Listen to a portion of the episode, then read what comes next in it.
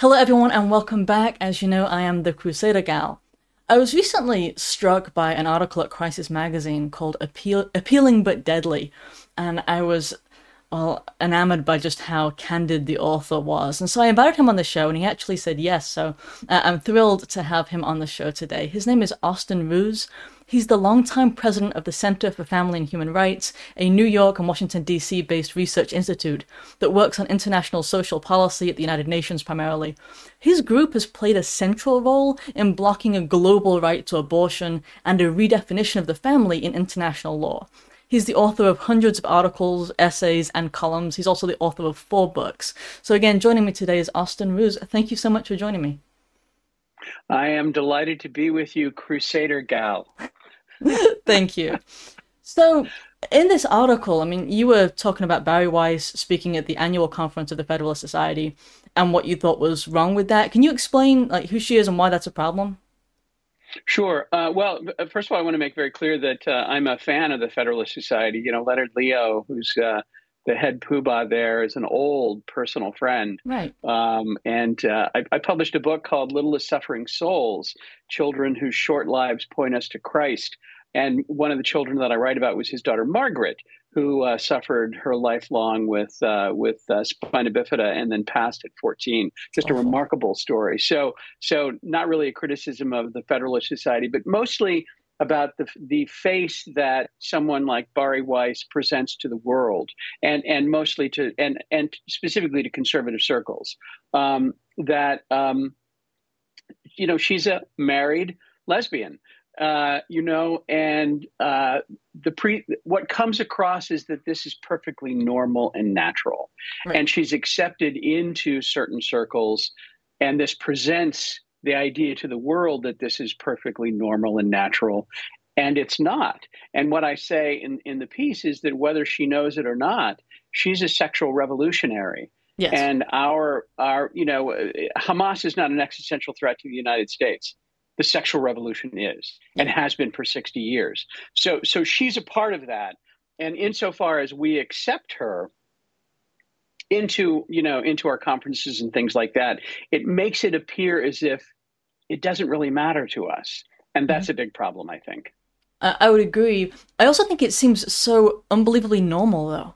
You know, like nowadays, the idea of having somebody who is a public um, practicing homosexual um, taking the part of a supposed conservative role is so normal that when you say yeah. anything against it, people just seem a little bit shocked because it's become just part of what what is it accepted and expected. You know, and I've been writing on this particular topic of, of this idea of, of the easygoing acceptance of this in conservative circles for some time. You know, uh, I, I, I, I, well, we've noticed it for a very, very long time.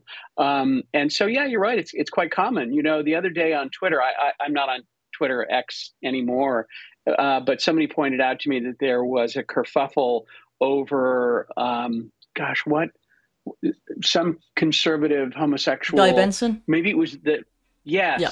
Who, uh, you know, rented rented you know rented a womb, a child, and mm-hmm. uh, and and designed a baby, and um, there were all sorts of congratulations for him. Um, there was a woman uh, uh, named McGrew. I, I, can't remember her first name. She reached out to me, uh, and we've been talking. She's a columnist, and and she, like you, you ought to have her on. Okay, is, is very keen on this issue. Um, uh, so so it's it's like there were all these congratulations for for him and his family and his baby, and it's as if nothing is wrong. Right. I mean, there's so many things wrong with that. You know, there's there's you know, it, yes, you know, there renting... are, but it's like the natural conclusion. It's like if you're okay with and and this is I think there are a lot of people who are okay with having a, a public homosexual conservative, but they're not okay with that person either adopting or purchasing a child.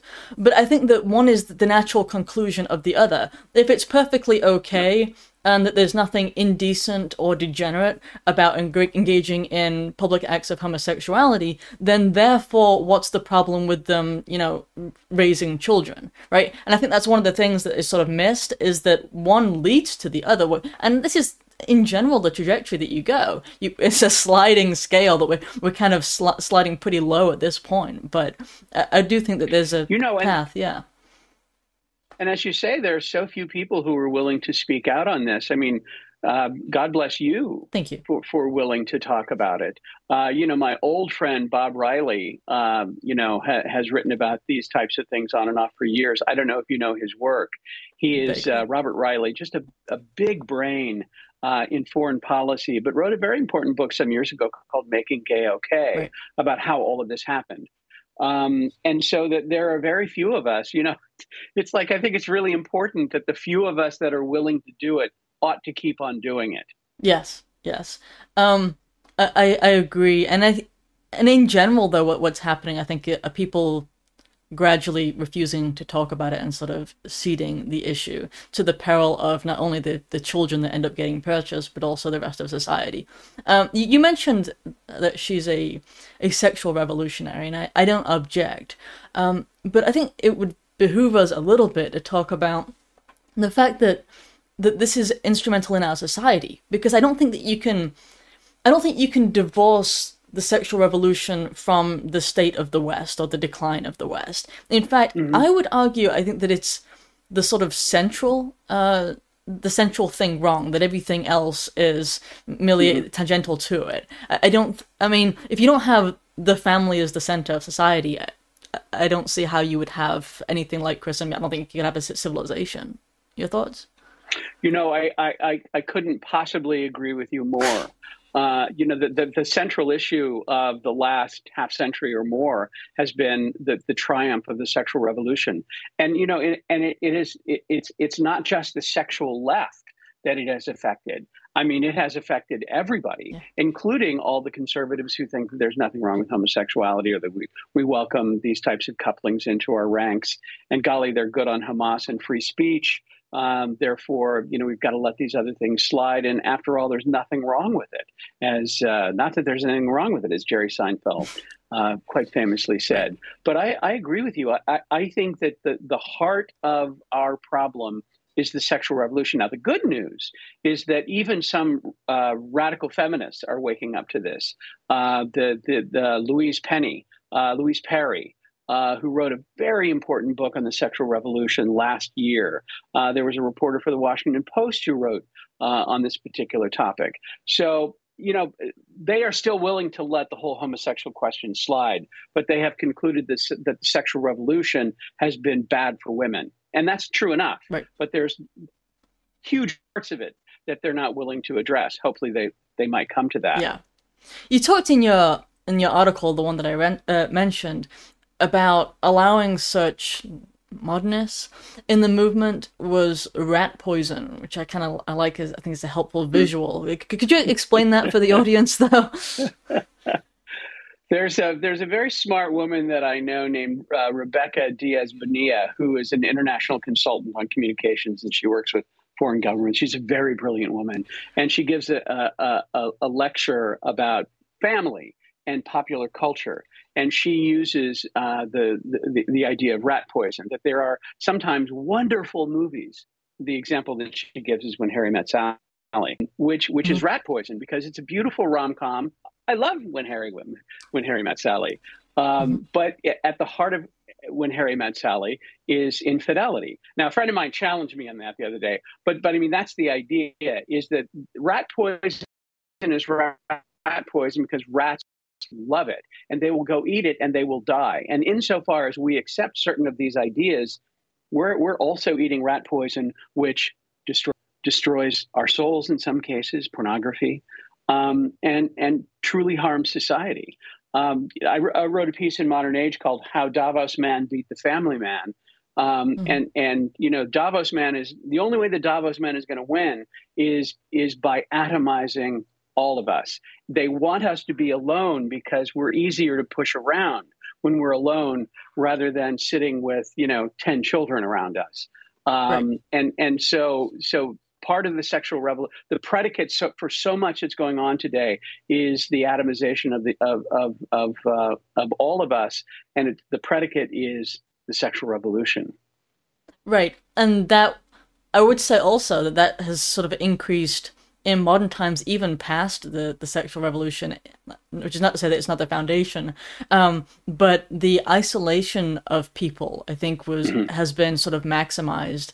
Uh, the internet has played a role in that, which you know we can do mm-hmm. these these conversations, which is great, um, without me traveling. Uh, however, at the same time, I think that it has uh, led to some exacerbation of that, and the and the understanding that this in some way is a replacement uh, to community, and it's not. Uh, and that was, I think, most most shown throughout COVID, where you sort of had the the replacement of of the state in, in place of any sort of community. It was um, so over time, as you accept that people should be alone, or that it's okay for people to uh, be alone in like a social sense, it's, it's, like it's counter to a person's nature, right? We're, we're social mm-hmm. creatures.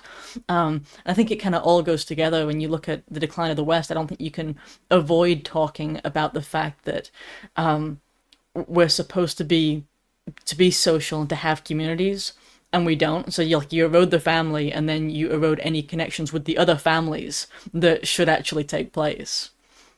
You know, Mary Eberstadt, who's one of my heroes, uh, wrote a book about uh, these feral children that you see uh, rioting in downtown right. Portland you know the, the beginning of that is the fact is you know divorce like a fatherhood um, mm-hmm. that they don't have any brothers or sisters or aunts or uncles and you know you go out and you find community and she said one of the targets of uh, the feral children in, in portland was from time to time actually invading suburban neighborhoods and protesting in front of the homes of families and and and part of their anger wow. a huge part of their anger is the fact that you know they're they're fatherless they're uncle-less, they're aunt-less, they're cousin-less.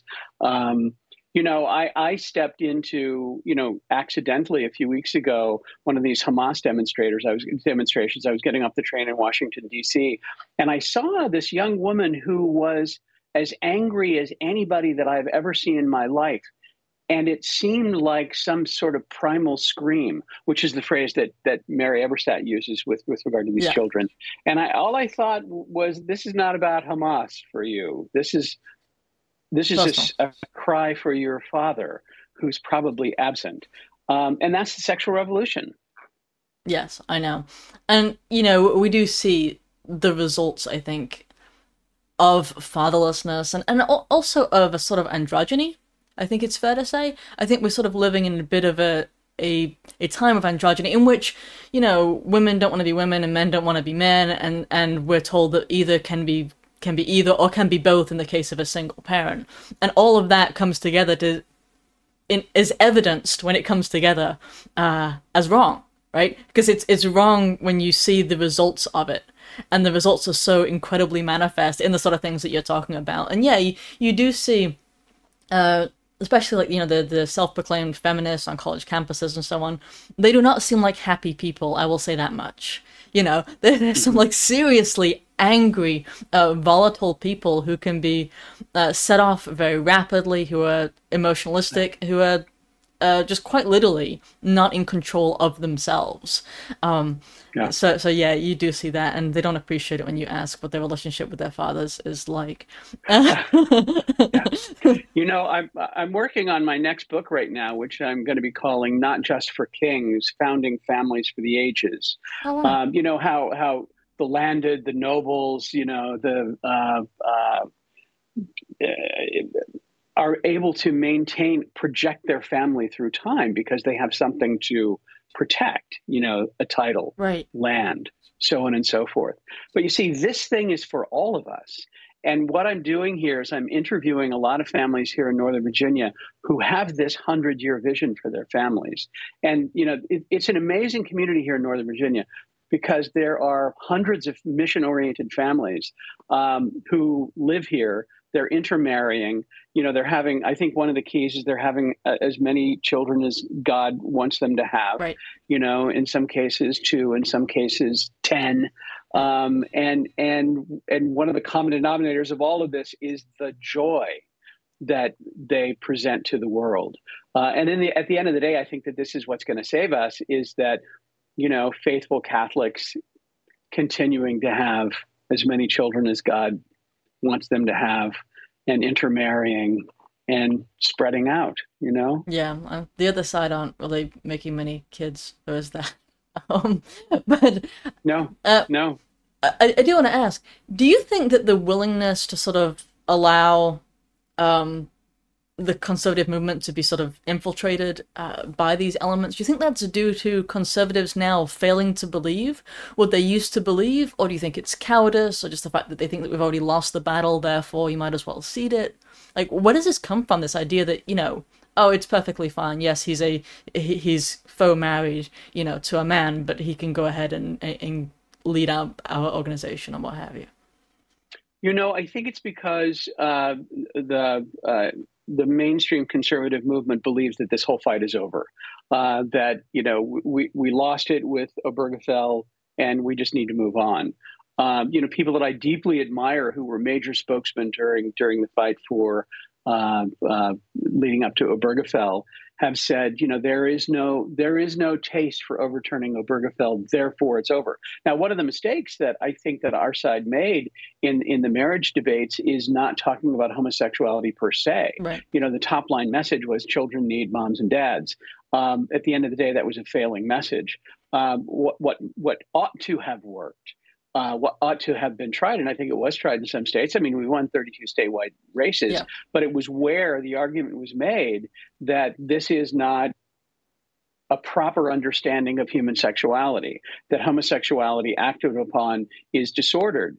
Um, you know, eh, no mother and father. Well, this this may be different. I think that no father celebrates the day that his son says that he wants to be with other men.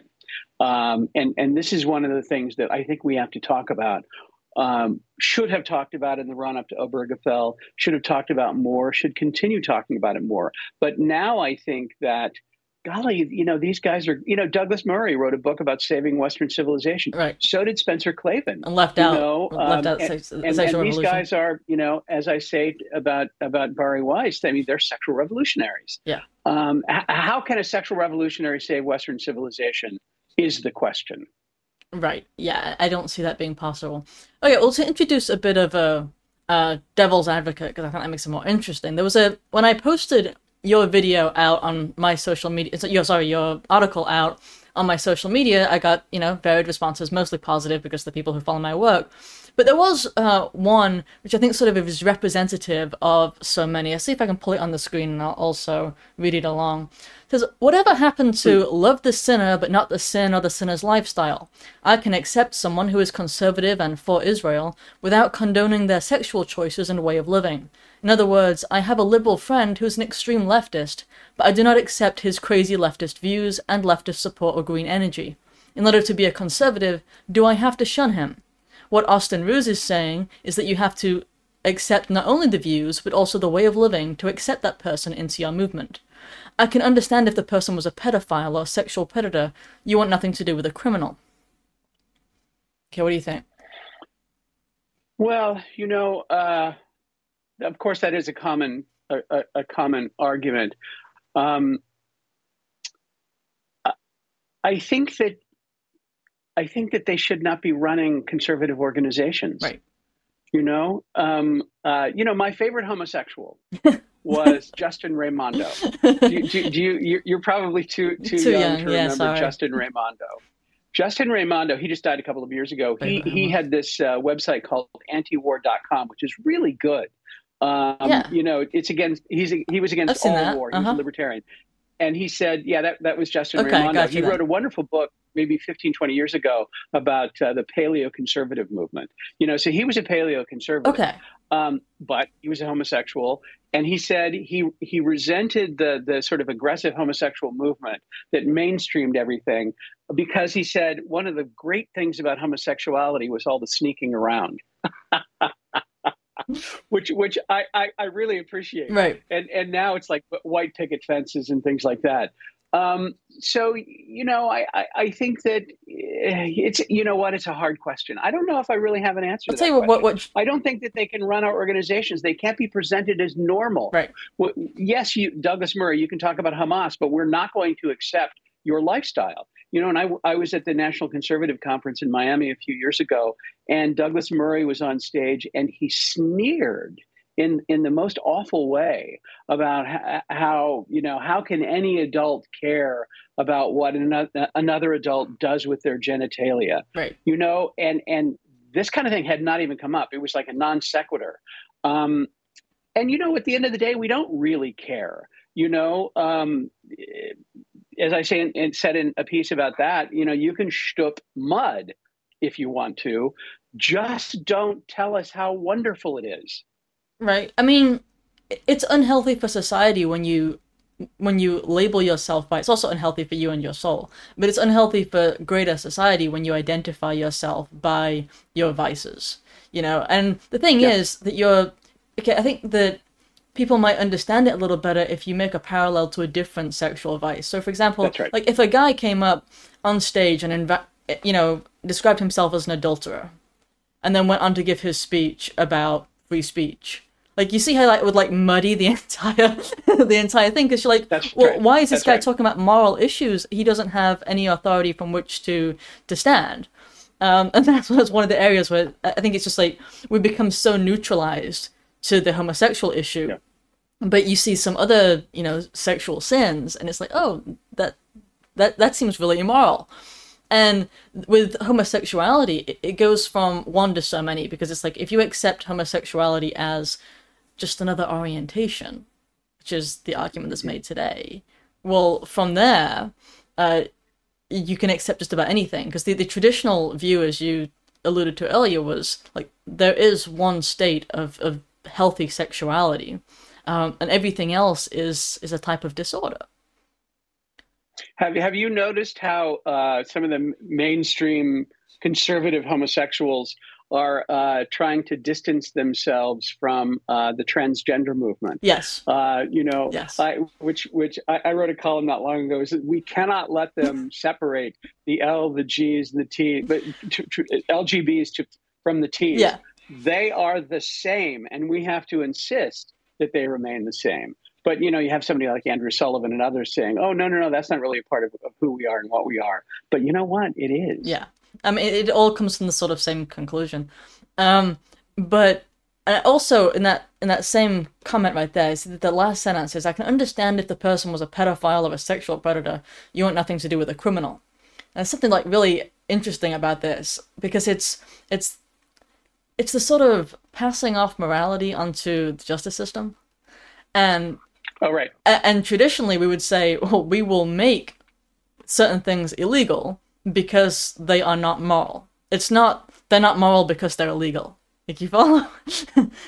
it's right. Yeah. Um but that's the the sort of modern view is that whatever is criminal is immoral and whatever is is lawful is is moral and that's where you kind of get some confusion you know and when, whenever people make that argument i like to point out the fact that before lawrence v texas most of the states uh, uh, outlawed sodomy so you know right that was okay with you then, right? Well, as a matter of fact, it wasn't. Um, so yeah, it's it's a, it's a sticky wicket, and there are darn few of us who are willing to talk about this. You know, it's funny. I'm a little bit like Nicodemus. Uh, I'm a little bit, uh, you know, I'm a little bit like Christ with Nicodemus coming to me in the night. Okay. It's like so many people come to me with emails saying, "I'm really glad you're doing this, and I'm really glad you're saying this," but they don't, and that's fine. I get that too. I mean, that's totally fine. I, I understand. That. Yeah, yeah, yeah, yeah. yeah it's uh, you know there's a piece that I'd like to submit to the Claremont Review of Books, and I know that I can't at this point, you know, criticizing Spencer Klavan for his lifestyle, uh, even though he's not the head poobah there. You know, he is right. one of the top editors. So it, it's like I'm old enough, not really, you know, and I've been working on these issues for so long. Uh, you know, my organization CFAM, we've been we've been lobbying on these issues since 1997 you know, and we've blocked a sexual orientation and gender identity from becoming a, a, new, a new, protected category in uh, in international law. For we've blocked it for 27 years. So I'm I'm already blacklisted. You know, I'm I'm my organization is on the Southern Poverty Law Center hate list. Congratulations. Not everybody can. Thank you so much. One day I'll be there. Got to have goals, you know. So, it, but not everybody's willing to go that far, you know. And, and, people say, "Well, what should I do?" And I say, you know, write a check. You know, um, do do what you can. Right. You know, uh, like my wife uh, has spent years even before COVID and even before the the uh, the whole trans thing exploded on the national stage via the local school boards.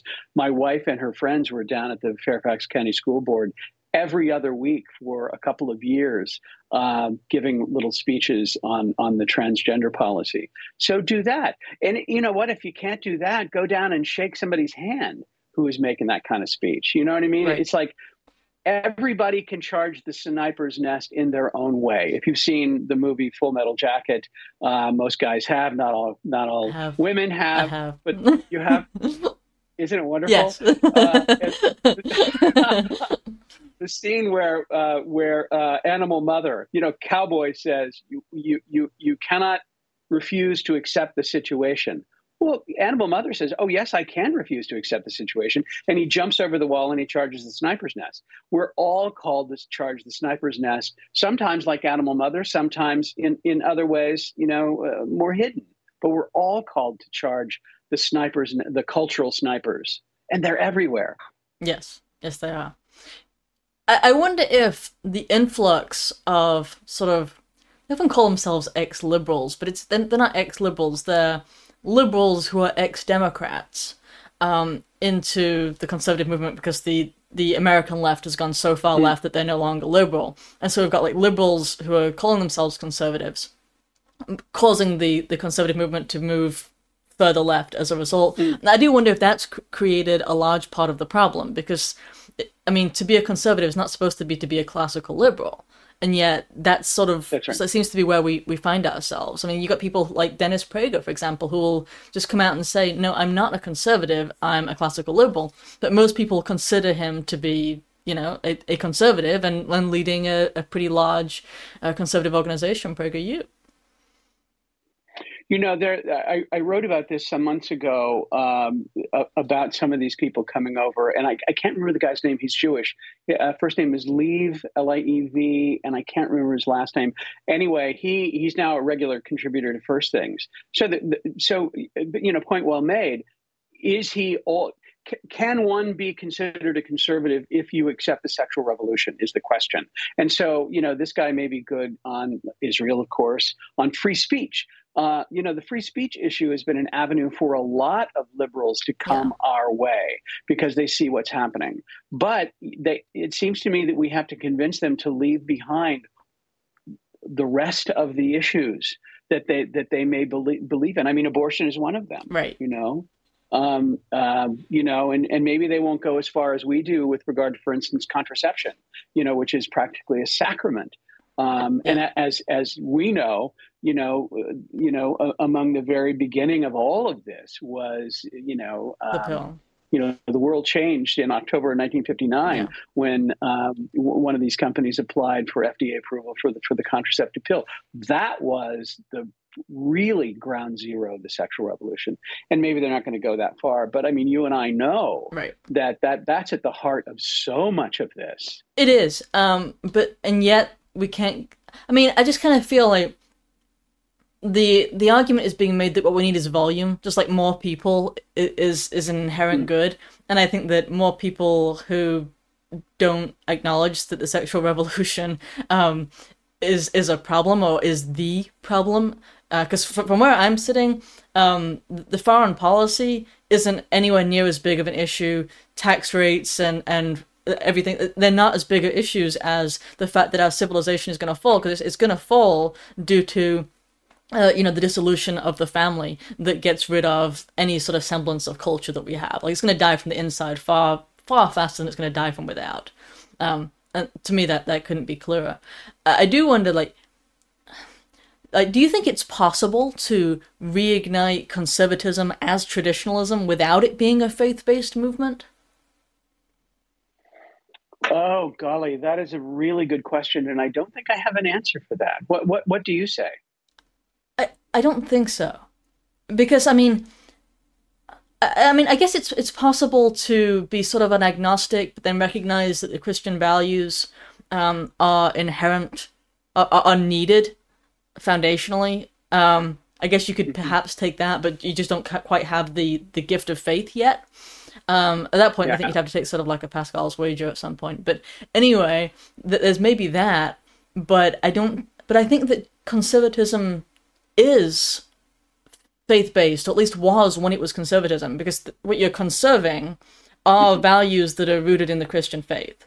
Like, I mean, yeah, and and therefore, I I kind of wonder, like, can you get con- conservatism back without some sort of um, reignition to, in that direction? Like, and an, an actual acknowledgement, because now so many conservatives are trying to like not mention the fact that they're even you know Christian, whether they're Catholic or not, but like even Christian, they're not willing to, to say that because then people might stop listening to them because it's not they don't think it's it's def- is defensible or something like that.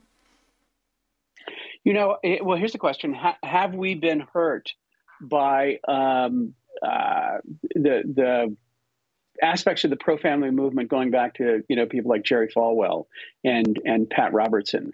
I mean, often people point to those guys mm-hmm. as things that have really harmed that aspect of of conservatism. You know, that part of the three-legged stool. Uh, I mean, at the time, they were extremely important in pushing back on a lot of these issues, but their presentation was sometimes, I guess, a little bit harsh. I mean, I'm accused of that too. Me too. So, um, you know, so that that is a really big question as to what religion, you know, uh, you know, it, it, it, what religion do we urge to get back involved in, in conservatism um, and and and in what way uh, you know it's it's a complicated thing and and and then among conservatives um, you can have uh, I mean among Catholics you can have you know Dorothy Day types right. who can be quite good on abortion and contraception and all of those things uh, but who may be really bad on I don't know taxation or something. I care less about that, at, just like you. Right. Um, and, and and and quite honestly, um, Donald Trump changed me with regard to foreign policy issues. I'm I'm now practically a peacenik. You know, um, yeah. Uh, do you know what I mean? Yeah, yeah. Isn't, isn't it weird how he, he how he reshuffled the deck? He he gave us permission to dislike what George Bush did in Iraq. Yeah. Yeah, um, his his complete rejection of neoconservatism in terms of you know foreign policy was fabulous. Um, I thought the fact that yeah. he, he wasn't willing to sort of be, get get dragged into what McCain and Bush and all of that were were part of. Did your views change on on these things because of Trump, or were you always I, I was a little bit of a peacenik? I, I was always a little bit that way. Um, I I did get pulled more in the area of, of tariffs. I wasn't sure that they would actually work, but I started to see them work um, toward the to, toward the end of Trump's uh, reign. I, I was I was thrilled with that, and he certainly emboldened, I think, my views that were a little bit tepid before then in terms of foreign policy. Mm-hmm. Yeah. So. Yeah, yeah. Are you um, supporting him again? Uh, probably only in a uh, only in a best of bad options kind of a way, um, perhaps. Yeah, yeah. But the way that he dealt with uh, COVID, I thought was I thought was horrible. Um, very interesting. Very interesting. Yeah. Yeah. Yeah. I, I, th- I, thought that was horrible. I I didn't like the way that he was so wishy washy on some really big issues like gun rights when he was like, "We'll take the guns first, uh, due process later," things like that. I think can um, yeah, yeah. You know, so these things just like jump out at me, and the fact that he he doesn't actually lead from the front in terms of culture, like well, you know, you know like he's look, he's really bad on LGBT. But as I was going to say, and, you know, you look uh, at the the abortion yeah. issue, which he criticized after the midterms that we were being, you know, too uh, too anti-abortion. Um, that kind of stuff. I just when I when I put it all together, it's like, goodness, could he really be the best option? You know, so. So th- that's interesting. The position that you take is is is really on questions of policy and not personality. Correct. Um, you know, a lot of people just say, you know, he's he's so icky. And, no, I uh, I, I, know, I, like the fact that in terms of personality, he's he's willing to be be aggressive and be hated. Um, I actually think that, that yeah. we need more of that of people who just do not care um, about that. Right. Uh, right. I, I, care about you what know, he the, does. The other thing about yeah. the other thing about him is that uh, he actually makes me laugh. Yes. Yeah, he's I mean, funny. with him. Yes. Like like the other night with with Hannity, where he said he'll he'll be a dictator on day on, on the first day. Right. You know that was hilarious, and everybody got it. Right. You know, except the mainstream media. yeah, he, he has actually always been funny, and that's just part of his personality. Is the, the more aggressive thing? I think it tends to be comical. Some people find it horrifying, but in in in my book, uh, the Catholic Case for Trump, um, I write about his. Uh, he's got a real Jewish sense of humor. You know, it, it's like he grew up on work sites in New York City. You know, Right. and he hung out with you know. New York is very Jewish, and and he he has the the comedic patter of a Catskill comedian, and a lot of people miss that. okay, fair enough. I'm not particularly familiar with, with Jewish humor. I mean, I'm British, so um, my, my humor is just dry. um, but all right. You uh, you should see the um and well at, you know actually you may scold me for this because uh, there are some sexual revolutionary aspects to this show, but the marvelous Mrs. Maisel Okay. is a remarkable television show, and it's about Jewish comedians in New York City. That's all I'm going to say. Fair enough. Fair enough. I'll take a look. Right, well, thank you so much for coming on the show today. I I, I loved the uh, the conversation that we had, and there are so few people who are willing to talk about these important issues. Uh, where can people find your work, Austin? Well, I, I write a column every other week at uh, Crisis Magazine, so uh, they can just look up my columns. Uh, got several hundred columns there.